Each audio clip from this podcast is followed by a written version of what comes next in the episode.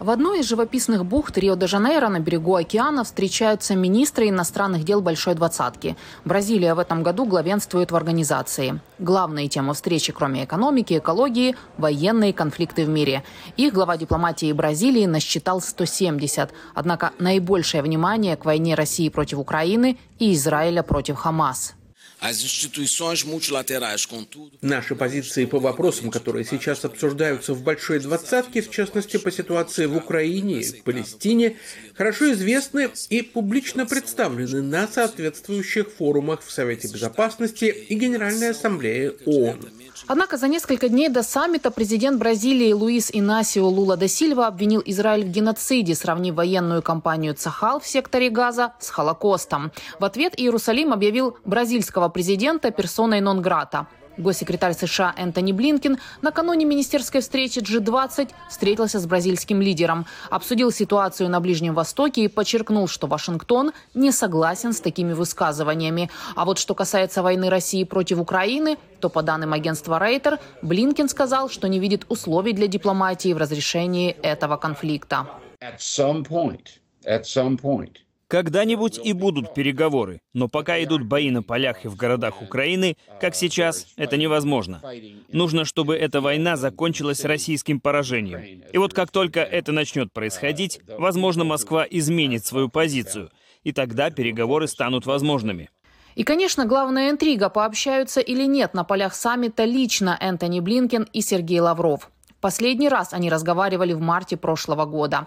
Если в начале полномасштабного вторжения России в Украину от Лаврова на подобных саммитах политики старались держаться в стороне, то в этом году, несмотря ни на что, ему жмут руки и приглашают на переговоры. Хотя политолог Пол Гобл уверен, это лишь дипломатическая вежливость.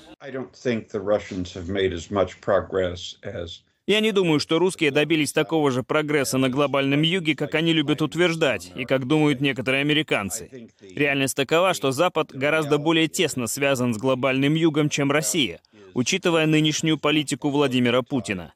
Это не значит, что русские не пытаются заручиться там поддержкой и добиться определенных успехов, но было бы большой ошибкой считать настоящим прорывом какой-то отдельный конкретный успех России. На этот раз за общим столом переговоров в Рио-де-Жанейро Блинкин и Лавров сидели прямо друг напротив друга. На праздничном ужине после первого дня саммита политиков рассадили по разным столам. А вот их двусторонняя встреча так и не состоялась. Дональд Дженсон, директор по вопросам России и стратегической стабильности Американского института мира, считает, даже если бы разговор состоялся, он был бы безрезультатным. Слишком серьезные ныне разногласия между странами.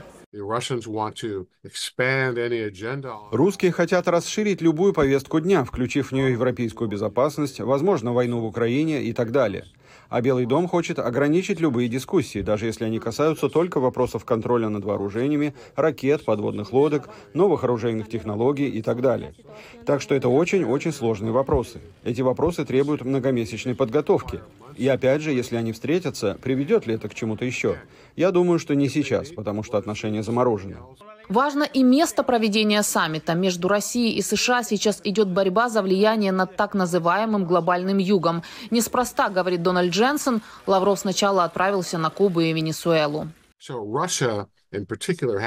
Россия, в частности, активизировала вербовку тех стран, которые не хотят принимать чью-либо сторону в войне, которые не хотят выбирать одно или другое, но часто говорят, ну, это Европа или это американская проблема, а у нас здесь свои проблемы. Возьмем, к примеру, Бразилию. Бразилия выступает за мирное разрешение войны. Она против боевых действий и вторжения России.